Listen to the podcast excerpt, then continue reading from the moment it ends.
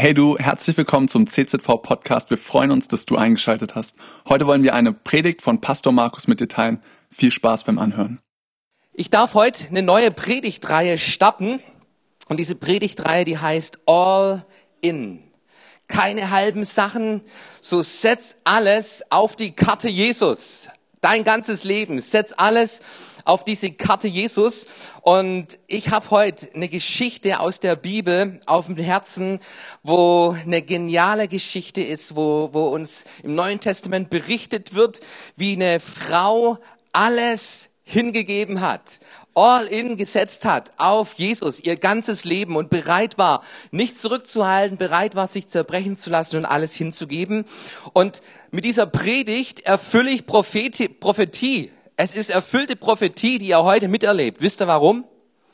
Weil in Markus drin steht, überall, wo das Evangelium verkündigt wird, wird man von dieser Frau erzählen. Hey, erfüllte Prophetie heute im Gottesdienst. Und wenn du dich fragst, um wen es geht, es geht um Maria, Du findest diese Geschichte in Johannes Kapitel 12, du findest sie im Matthäus Evangelium, du findest sie im Markus Evangelium und Maria, du findest sie dreimal in der Bibel. Und wann immer sie auftaucht in der Bibel, findest du sie zu den Füßen Jesu. So diese Geschichte in Bethanien, wo ähm, Jesus mit seinen Jüngern in das Haus seiner Freunde kommt, Maria, Martha, Lazarus, das waren Freunde von Jesus. Und ähm, Jesus liebte liebte die Gemeinschaft mit diesen Freunden, das tat ihm gut. Und Martha war in der Küche an der Arbeit. Und wir lesen, dass Maria zu den Füßen Jesu lag, um die Worte Jesu zu hören. Du findest Maria zu den Füßen Jesu. Du findest sie, als Lazarus gestorben war, ihr Bruder, und Jesus kommt zu spät und Maria rennt zu Jesus hin und das heißt, sie fiel zu seinen Füßen. Und du findest sie auch in dieser Geschichte in Johannes Kapitel 12 oder Matthäus oder Markus, wird von verschiedenen Evangelien beleuchtet, diese Geschichte, findest du sie, wie sie die Füße Jesu trocknet, mit ihren Haaren gesalbt hat und ein Wohlgeruch das ganze Haus erfüllt hat, wo Maria etwas opfert, was ihr Herz, ihr, ihr Leben, alles, was sie hatte und besaß, letztendlich ausdrückte. Diese Geschichte, sie beginnt nicht im Haus von Maria, und Martha und Lazarus, sondern du liest in diesen Geschichten, in diesen Evangelien, dass diese Geschichte im Haus Simon des Aussätzigen stattfand, der ein Fest zu Ehren Jesu gab. Und ähm, hey, da, da stehen schon ganz viele Details in diesem einen Begriff drin. Simon ein Pharisäer, der ein Aussätziger war, also der war mal ausgestoßen, der war krank, der hatte keine Hoffnung mehr auf Heilung, für den war das Leben irgendwie gelaufen, er war abgeschnitten von seiner Familie, von der ganzen Gesellschaft, er musste überall schreien und rufen, Achtung, Aussätziger. Und Jesus war ihm begegnet. Und vielleicht war es einer von diesen Aussätzigen, wo, wo Jesus berührte und sie heilte und, und Simon plötzlich wieder zu Hause auftauchte und die Familie freute sich, die Nachbarn freuten sich, die Synagoge freute sich, alle freuten sich. Mensch, der Simon ist geheilt und der Simon, Simon, der hatte das Herz voller Dankbarkeit und er veranstaltete ein Fest zu Ehren Jesu. Und jetzt dürft ihr euch so ein damaliges Fest nicht vorstellen, wie bei Leonardi, Leonardo, Leonardi, Leonardo da Vinci, das letzte Abendmahl, so das ist das ist unsere westliche Perspektive. Jesus sitzt am Tisch und die Jünger am Tisch. So feiern wir. Wir sitzen an Tischen. Nein, in der damaligen Kultur, da lag man, da lag man und man hatte Gemeinschaft ganz eng beieinander. Und dann kann ich mir vorstellen, ich male mir das so vor, plötzlich ergriff Simon das Wort und er sagte, Freunde, schön, dass ihr alle da seid. Und wisst ihr den Grund, warum ihr da seid? Das ist Jesus. Jesus und ich möchte ihm Danke sagen, weil ich war, früher war ich krank, früher durfte ich nicht mit euch feiern, früher war ich vor der Stadt ausgestoßen, habe in der Höhle gelebt und Jesus ist mir begegnet, er hat mich geheilt und ich bin gesund und danke Jesus. Und der Petrus, der war ja auch da, kann man vorstellen, wie der dann plötzlich aufstand und sagte, hey Leute, jawohl, lasst uns mal eine Dankesrunde für Jesus geben. Ich war Unternehmer, ich hatte Karriere, ich hatte ein Fischerei-Business. Und wisst ihr was, Jesus ist mir begegnet, hat mich gerufen und ich habe alles an den Nagel gehängt, ich folge ihm nach und es ist die beste Entscheidung, die ich je getroffen habe. Jesus, mit dir ist Abenteuer, mit dir wird's mir nicht langweilig, hey, mit dir kann man gut fischen, Netze voll, die beste Entscheidung, Jesus. Und dann kann ich mir vorstellen, Matthäus, der war ja auch dabei. Matthäus, der schon auf, ey Leute, ich war früher Steuerbeamter. Ich hab euch, ich hab euch ausgequetscht wie eine Zitrone und habe mich selber da reich gemacht davon. Aber dann ist Jesus mir begegnet und ich habe erkannt und erlebt, hey, Geld, diese, diese Egoismus, egoistische Geschichte, die passt nicht mehr rein in mein Leben. Und ich bin Jesus nachgefolgt und weißt du was? Hey, der presst mich nicht aus, wie ich es getan habe, sondern der gibt mir so viel. Danke, Jesus. Und der Lazarus, der war ja auch dabei. Und dann stand der auf und sagte, hey Leute, vergesst alles, was ihr bisher erzählt hat, habt. Alles, vergesst alles. Ich war tot. Ich war tot, ich lag im Grab, ich habe schon gestunken. Und dann kam Jesus und der hat mich herausgerufen aus diesem Grab und hier bin ich und ich lebe. Mann, hey, danke, Jesus. Und die Martha, die stand in der Küche und die sagte, jawohl, Jesus, danke, ich koch gern für dich. Das war so die, die Frau, die die ähm, alle Kochrezepte und Magazine auf dem Tisch hatte und, und das war ihr, ihr Herz der Dankbarkeit. Und Maria, sie war auch in dieser Runde und sie überlegte sich vielleicht, hm, wie kann ich, was kann ich sagen? Was kann ich bringen? Was bedeutet Jesus mir? Und vielleicht hat sie sich rausgeschlichen dann, einen Moment rausgeschlichen, ging in ihr Haus und sie kam zurück und sie brachte eine Alabasterflasche mit in das Haus von Simeon. Und diese Alabasterflasche, und diese Alabasterflasche, da war ihr, ihre ganze Mitgift, da war wahrscheinlich ihr ganzes Erbe steckte in dieser Alabasterflasche. Es war ein kostbares Narbenöl, das in dieser Alabasterflasche aufbewahrt wurde. Und die Bibel sagt uns, dass es teures Öl war. Nicht so billiges wie hier von Esprit, sondern richtig teures Narbenöl. Und die Bibel verrät uns ebenfalls, dass, dass der Wert von diesem Narbenöl einem Jahresgehalt glich. Jetzt darfst du dir mal überlegen, was ist dein Jahresgehalt? In einer Flasche.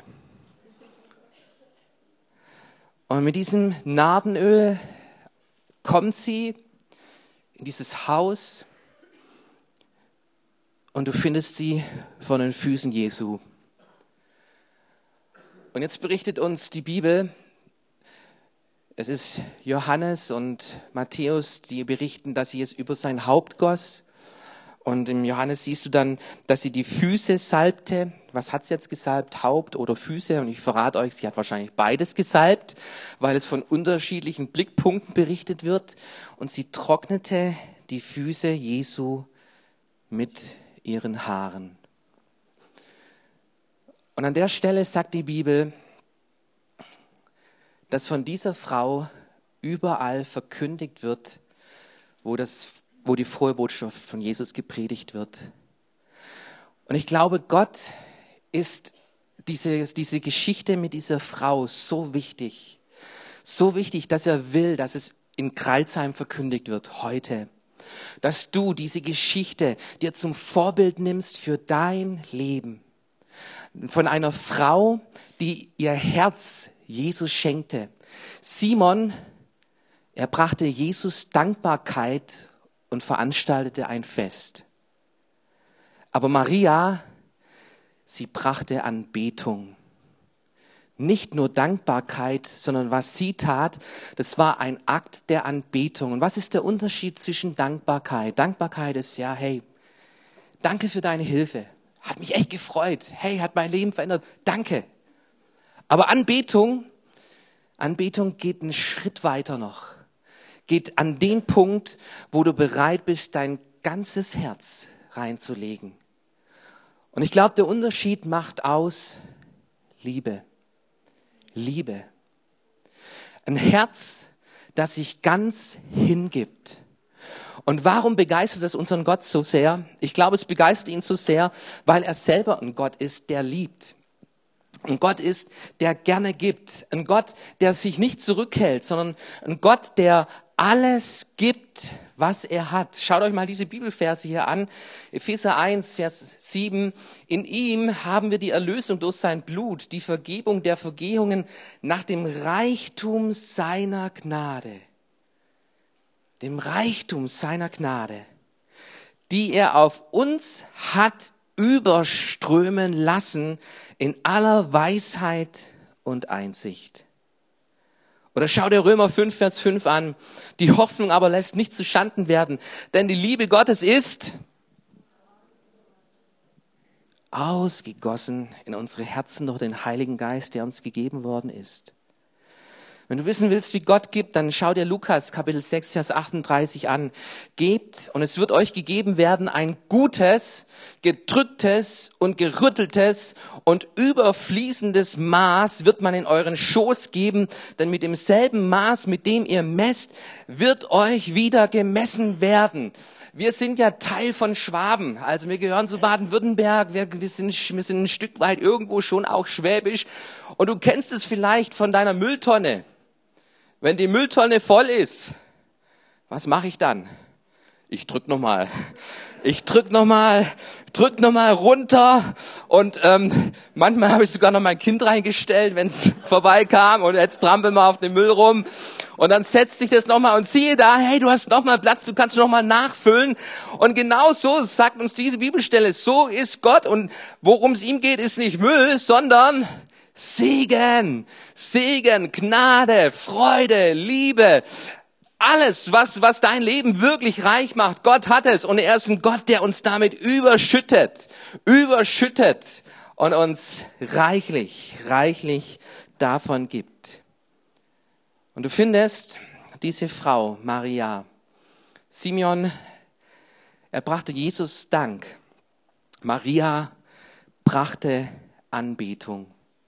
Und ich möchte uns heute Morgen mal fragen, wie sieht unsere Anbetung aus? Wie sieht deine Nachfolge aus? Besteht sie nur in Dankbarkeit? In Dankbarkeit, Jesus, ich danke dir und das war's. Oder ist es echte Anbetung? Und lass uns mal aus diesem Text, in diesen Text hineintauchen und wir finden drei, drei Schlüssel, drei wichtige Knackpunkte in dieser Geschichte, die wahre Anbetung ausmachen. Das erste ist, Anbetung ist, sich zerbrechen zu lassen. Es war teures Parfüm in einem Alabaster-Gefäß. Und ich habe einen Vorteil, ich sehe euch sonntags immer von vorne. Und wisst ihr was? Hey, ihr seht alle so wertvoll aus. So schön aus. Ihr seid alle.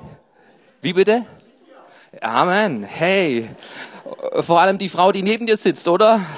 Absolut. Also, hey, lauter wunderschöne Gefäße. Gefäße. Und Gott hat dich gemacht, Gott hat dich gewollt. Und, und du bist auf dieser Erde und du bist Gottes Meisterwerk. Ein richtig tolles Gefäß, das heute Morgen hier ist. Und ein Gefäß hat einen Inhalt. Und ich glaube, dass bei uns Christen wir unseren Inhalt gerne für uns irgendwo behalten. Und wir sind ein Stück weit reserviert, vor allem hier in Deutschland. Ähm, in anderen Kulturen, in anderen Ländern, da, da läuft es ganz anders ab. Aber in Deutschland, wir sind, wir sind teilweise so reserviert. Reserviert, in sich gekehrt, auf sich bedacht. Und ähm, so dieser Knackpunkt, sich zerbrechen zu lassen, das ist der entscheidende Punkt in dieser Geschichte, den du hier findest. Nämlich, Maria hatte dieses teure Alabastergefäß Und jawohl, sie brachte es mit in die Gegenwart Jesu. Aber dass daraus Anbetung wurde, das wurde erst an dem Punkt sichtbar, als sie dieses Narben, dieses Alabastergefäß zerbrach und dieses Narbenöl das ganze Haus erfüllte. In der Bibel findest du einen interessanten Vers. Der steht in Psalm 51, Vers 19. Es gibt nichts Schöneres in Gottes geistlicher Schöpfung ähm, als dieser Vers, wo in diesem Vers drin, drin steht. Die Opfer, die Gott gefallen, sind ein zerbrochener Geist. Ein zerbrochenes und zerschlagenes Herz wirst du, o oh Gott, nicht verachten. Ein zerbrochenes Herz und zerbrochener Geist. Und weißt du, ich glaube nicht, nicht, dass es in erster Linie jetzt hier um unsere, unseren Schmerz geht, um unsere Wunden geht, um die Schläge, die du im Leben erfahren hast, sondern ich glaube, dass es darum geht, ob unser Leben vor Gott zerbrochen ist. Ob Jesus an erster Stelle in unserem Leben steht oder ob wir immer noch auf unserem Thron sind und wir sagen, das, was ich will, das geschehe und nicht, was Gott will, das geschehe. Die Bibel sagt, Gott widersteht dem Stolzen, dem Demütigen, schenkt er Gnade. Und ich möchte dich fragen, wie sieht deine Anbetung aus? Geschieht deine Anbetung aus der Zerbrochenheit, wo du sagst, Jesus, alles für dich? Oder geschieht deine Anbetung da, aus, dem, aus der Perspektive, es geht um mich, ich bin reserviert, ich behalte für mich, ich, ich gebe nicht weiter, ich bin da, dankbar, aber das Herz der Anbetung, es entscheidet sich an der Zerbrochenheit. Ein Mann ging in eine Parfümerie und er, er sagte der Verkäuferin, ich brauche ein Parfüm für meine Freundin. Und die Verkaufsdame brachte ihm ein Parfüm 100 Euro. Das war der Preis, der da drauf stand. Der Mann sah den Preis und sagte, ah, gibt's nicht was Billigeres? Ja, okay, klar. Ne, die Verkäuferin ging zum anderen Regal, brachte ihm anderes Parfüm. Da stand 50 Euro drauf und er sagte, hm, gibt's nicht noch was Billigeres? Und dann brachte sie eins für 25 Euro und der Mann sagte, ich dachte, äh, eigentlich das so, so unter 15 Euro oder sowas. Und ähm, gibt es nichts Billigeres. Und die Verkäuferin sagte doch, es gibt was Billigeres. Und sie nahm einen Spiegel und hielt dem Mann den Spiegel ins Gesicht. Hey, Liebe, Liebe, Liebe schaut nicht auf den Preis. Liebe gibt alles. Liebe hält nichts zurück. Liebe Schaut auf das, wofür es sich lohnt, alles hinzugeben. Und was ich morgens, Sonntagmorgens oft sehe, sind diese wertvollen Gefäße, die hier sind, aber wo noch keine Zerbrochenheit da ist, wo wir reserviert sind, wo wir uns zurückhalten, anstatt zu sagen, für den einen, der alles gab, sing ich ein Lied. Ein zweiter Punkt aus dieser Geschichte, den wir lernen können, Lobpreis, Anbetung ist umkämpft. Anbetung ist umkämpft. Zum einen vom Teufel. Der Teufel, er sucht Anbetung. Weißt du das? In der Versuchungsgeschichte von Jesus, da findest du den Teufel, wie er vor Jesus steht und sagt, bete mich an und ich werde dir alle Reiche dieser Welt geben. Der Teufel ist bereit, dir alles zu geben, damit du Jesus nicht anbetest, sondern ihn anbetest. Und ich glaube, dass wir oft diesen Lügen des Teufels auf den Leim gehen und wir unser Reich, unser Reich anbeten, mein Reich, das, was ich habe, das, was ich besitze, worum es mir geht, ich, meiner, mir, mein Reich. Der Teufel gibt dir ein Reich. Er gibt dir ein Reich. Und du betest es an, anstatt König Jesus anzubeten. Und du wirst erleben und erfahren, wie, wie, es, wie es in die falsche Richtung geht, in die falsche Richtung die Anbetung geht, wenn du anfängst, dich um dich selbst zu drehen. Ich, meiner, mir, mein Reich. Warum stehst du Sonntagmorgens auf? Hey, weil es um Jesus geht. Nicht um meine Bequemlichkeit, sondern ich bin da, weil ich ihn anbeten möchte. Und ähm, im Beruf, im Beruf, Beruf kann Karriere, kann, kann ein Götze sein, wo du dein Leben, dein Leben dafür opferst und für Gott und sein Reich keine Zeit mehr ist. Gestern hat mir eine Schwester aus unserer Gemeinde erzählt, die dabei war jetzt in dieser Woche. Ähm, Markus, ich bin aus dem Beruf raus und Gott sei Dank muss ich mich in der Gemeinde hier nicht umziehen und schick machen, weil dann hätte ich es nicht gepackt, sondern ich darf kommen, wie ich bin. Und sie kam mit ihrem Alltagskleidung, kam sie herein, herzlich willkommen. Hey, nicht das Äußere zählt hier, sondern dein Herz zählt. Und sie kam und war dabei und sie hat gesagt, was für eine schöne und geniale Woche. Ich bin so gestärkt worden durch die Gegenwart Gottes. Opfere dein Leben nicht für deinen Beruf und deine Karriere Opfere dein Leben auch nicht für deine Familie, sondern opfere dein Leben für Jesus. Und er wird dir alles geben, was du brauchst und was du auch brauchst für deine Familie und für deinen Beruf und für deine Karriere. Gott wird dir alles geben. Anbetung ist umkämpft. Nicht nur vom Teufel, sondern du findest in dieser Geschichte auch ähm, von den Jüngern. Von den Jüngern. Und da sagt uns die Bibel in Johannes Kapitel 12, dass es Judas war, der sagte, hey, warum hat man das nicht verkauft und den Armen gegeben, ein ganzes Jahresgehalt, ähm, hey, das hätte so viel Gutes getan. Gute Idee. Absolut. Hey, Herz für andere Menschen. Aber die Bibel schaut tiefer und sie sagt, dies sagte er, weil er für die Kasse zuständig war. Er war für die Kasse zuständig und die Bibel berichtet uns, dass er sich selbst daran bereicherte. Es ging ihm um sich selbst, um sich selbst. Und ich glaube, hier, hier ist auch ein Knackpunkt in der Anbetung. Anbetung ist umkämpft. Und da, wo Menschen sich um sich selbst drehen, da schauen sie auf andere und sagen, hey, wie der, wie der sich verhält und ah, das laute Händeklatschen und, und ähm, die laute Musik. Es gibt auch andere Kritiker, die sagen, hey, die leise Musik, ähm, all dieses Hüpfen und, und all das, was da, was da an, an der, in der Gemeinde aufgefahren wird und so viel falscher Fokus. Der Fokus bist nicht du und der Fokus bin nicht ich. Der Fokus ist Jesus. Und ihr lieben Geschwister, hey, Kritik. Ähm, Kritik, wenn du gute Lösungen hast, dann, dann bring deine Kritik und sag uns deine guten Lösungen. Aber ansonsten prüf dein Herz. Worum geht's dir? Worum geht's dir in deinem Herzen? In deiner Kritik auch. Verurteilst du andere Menschen, weil sie all in sind und du reserviert bist und dastehst und zuschaust? Eine Frau hatte sich angemeldet beim Kurs, wo es um Wachsfiguren ging, aus Wachs Figuren herzustellen. Und der Lehrer, der war so kritisch. Jedes Mal, wenn sie was ablieferte, dann kam der Kommentar, ah, das passt nicht und das passt nicht und die Farben passen nicht.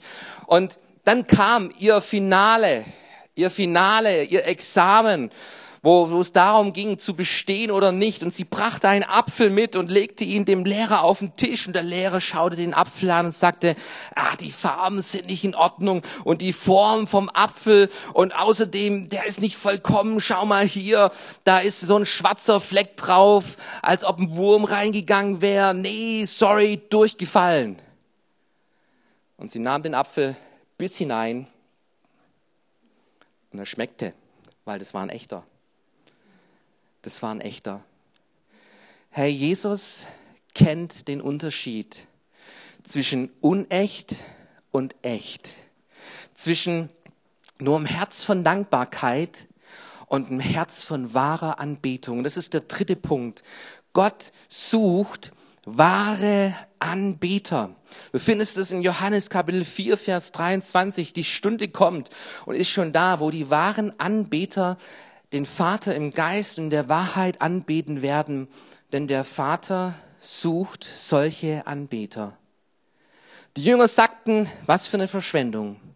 Jesus sagte, was für eine Investition. Die Jünger sagten, was für eine Dummheit. Jesus sagte, Was für eine herrliche Geste. Die Jünger sahen nur die Kosten. Jesus sah den Wert. Und er sagt, wo immer das Evangelium verkündigt wird, da wo es um mich geht, um diese frohe Botschaft, dass Gott Menschen liebt, dass es um die Liebe geht, die Gott zu uns Menschen hat und Liebe von uns Menschen zu diesem großen Gott, da wird diese Geschichte von Maria erzählt werden. Warum? Weil es ein Herz ist, das sich ganz Gott hingab. Nicht nach links und rechts und vorne, und hinten schaute, sondern auf Jesus schaute und wusste, er ist. Er ist der, für den ich bereit bin, alles zu geben. Wir sind heute ähm, 7000 Kilometer von Israel entfernt. Wir sind heute 2000 Jahre weiter als diese Geschichte. Aber weißt du, was mich fasziniert? Wenn du damals, in der damaligen Zeit auf die Straße gegangen wärst und gefragt hättest, wer kennt von euch Maria? Der hätte wahrscheinlich jeder den Kopf geschüttelt, nee, die Maria von Bethanien, die kenne ich nicht. Und du gefragt hättest, kennt ihr Nero? Da hätten alle genickt, ja klar, den kennen wir, das ist, das ist unser Kaiser, den kennen wir. Heute sind wir 2000 Jahre weiter. Und wir nennen unsere Töchter Maria und unsere Hunde Nero.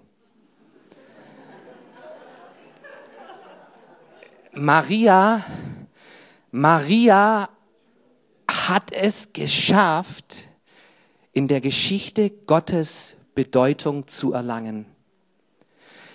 Lieber Freund, liebe Schwestern und Brüder, ich glaube, das dümmste Leben auch als Christ ist das, wenn du ein Leben ohne Bedeutung lebst. Weißt du das?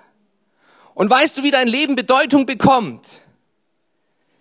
Indem du es für Gott verschwendest indem du ein Anbeter Gottes bist, der nicht zurückhält, sondern ein Christ bist, der sein Herz ausschüttet vor dem lebendigen Gott und diesem Gott nachfolgt aus Liebe, die bereit ist zu verschwenden, hinzugeben, alles zu geben. In der Fasten- und Gebetswoche, da saß ich neben einem Bruder unserer Gemeinde, der behindert ist. Und im Lobpreis hat er mitgesungen. Und ich hoffe, ich trete ihm jetzt nicht auf die Füße.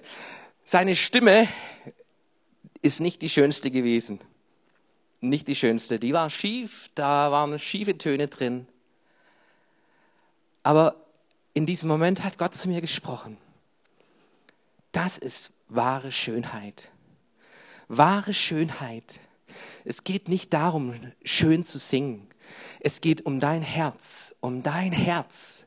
Ist das drin? Ist dein Herz drin in der Sache? Ist dein Herz drin in diesem Gottesdienst? Ist dein Herz drin im Lobpreis? Ist dein Herz drin in dieser Predigt? Ist dein Herz drin in der Gemeinde? Ist dein Herz drin im Reich Gottes? Und wenn es heute noch nicht drin ist, du dann kehr um. Kehr um. Bring das, was du zurückhältst, und zerbrich es zerbrich es vor Jesus, vor seinen Füßen. Noch ein Abschlussgedanke. Es heißt in dieser Geschichte, als sie das tat, überall verbreitete sich ein Duft, ein Duft im ganzen Haus. Überall verbreitete sich ein Duft. Ich muss mal hier noch ganz hinten, hey, da hinten, da hinten, hey, das ist gutes Esprit-Parfüm, keine Scheu. Es verbreitet sich überall Duft im ganzen Raum von diesem Parfüm, das Maria mitbrachte.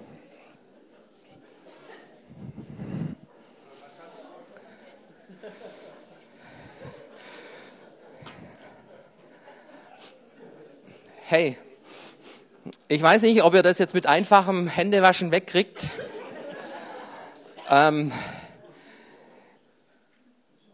ich bin davon überzeugt, als Maria dieses Haus verließ und als sie Menschen begegnete, da fragten überall die Leute, hey Maria, du riechst so gut. Du riechst so gut, hey. Was ist denn das für ein Duft? Das gibt's nicht bei Aldi, das gibt's nicht bei Amazon. Wo hast du das, dieses, diesen Duft her? heute Morgen ging ich in unseren Konferenzraum und da war die Mary drin und mit dem Dennis und die haben da was vorbereitet für den Gottesdienst und ich sagte, hey, hier riecht so gut. Und zuerst sagte Mary, ja, das ist vielleicht der Kaffee und ich, nee, ist nicht der Kaffee, das ist irgendwas, irgendwas Künstliches. Und die Mary sagte, ah, das ist mein Parfüm, das ich von meiner Mama geschenkt bekommen habe. Hey, guter Duft fällt auf. Und diese Maria, die hatte kein billiges Parfüm, sondern es war Narbenöl, der Wert eines Jahresgehaltes. Und ihr könnt euch ausdenken, das hatten die Leute wahrscheinlich noch nie sowas gerochen. Noch nie auf der Straße hatten Menschen sowas gerochen. Ich möchte euch einen letzten Bibelvers zeigen. Der letzte Bibelvers, 2. Korinther 4, 14. Wohin wir auch kommen. Hey, du gehst jetzt aus dem Gottesdienst. Du bist in deiner Familie, du bist morgen wieder auf der Arbeit, in der Schule verbreitet sich die Erkenntnis Gottes wie ein angenehmer Duft, dem sich niemand entziehen kann. Ob die Menschen nun die Botschaft annehmen und gerettet werden oder sie ablehnen und verloren gehen. Durch Christus sind wir ein Wohlgeruch für Gott. Für die einen ist es ein Verwesungsgeruch, der ihnen den Tod bringt, für die anderen aber ein angenehmer Duft, der ihnen neues Leben gibt. Wer aber ist für diese große Aufgabe geeignet? Hey, wir sind in dieser Woche alle wieder unterwegs. Alle unterwegs. Und ich möchte dich fragen, bist du ein Wohlgeruch? Ein Wohlgeruch für Christus? Ein Wohlgeruch für Gott? Wir verbreiten die Erkenntnis Gottes wie ein angenehmer Duft. Zur Erkenntnis Gottes musst du erstmal Gott erkannt haben. Und es geschieht in seiner Nähe und du zerbrichst dein Leben, legst deinen Stolz ab und sagst, Jesus, es geht um dich und ich halte nicht zurück. Ich will nicht beobachten, ich will nicht reserviert sein, sondern ich leg alles rein. Und aus dieser Gegenwart heraus gehst du raus in die Welt und die Menschen werden einen Unterschied merken. Einen Unterschied, hey, der ist mit Jesus unterwegs. Wer ist für diese große Aufgabe geeignet? Jeder, der sich zerbrechen lässt.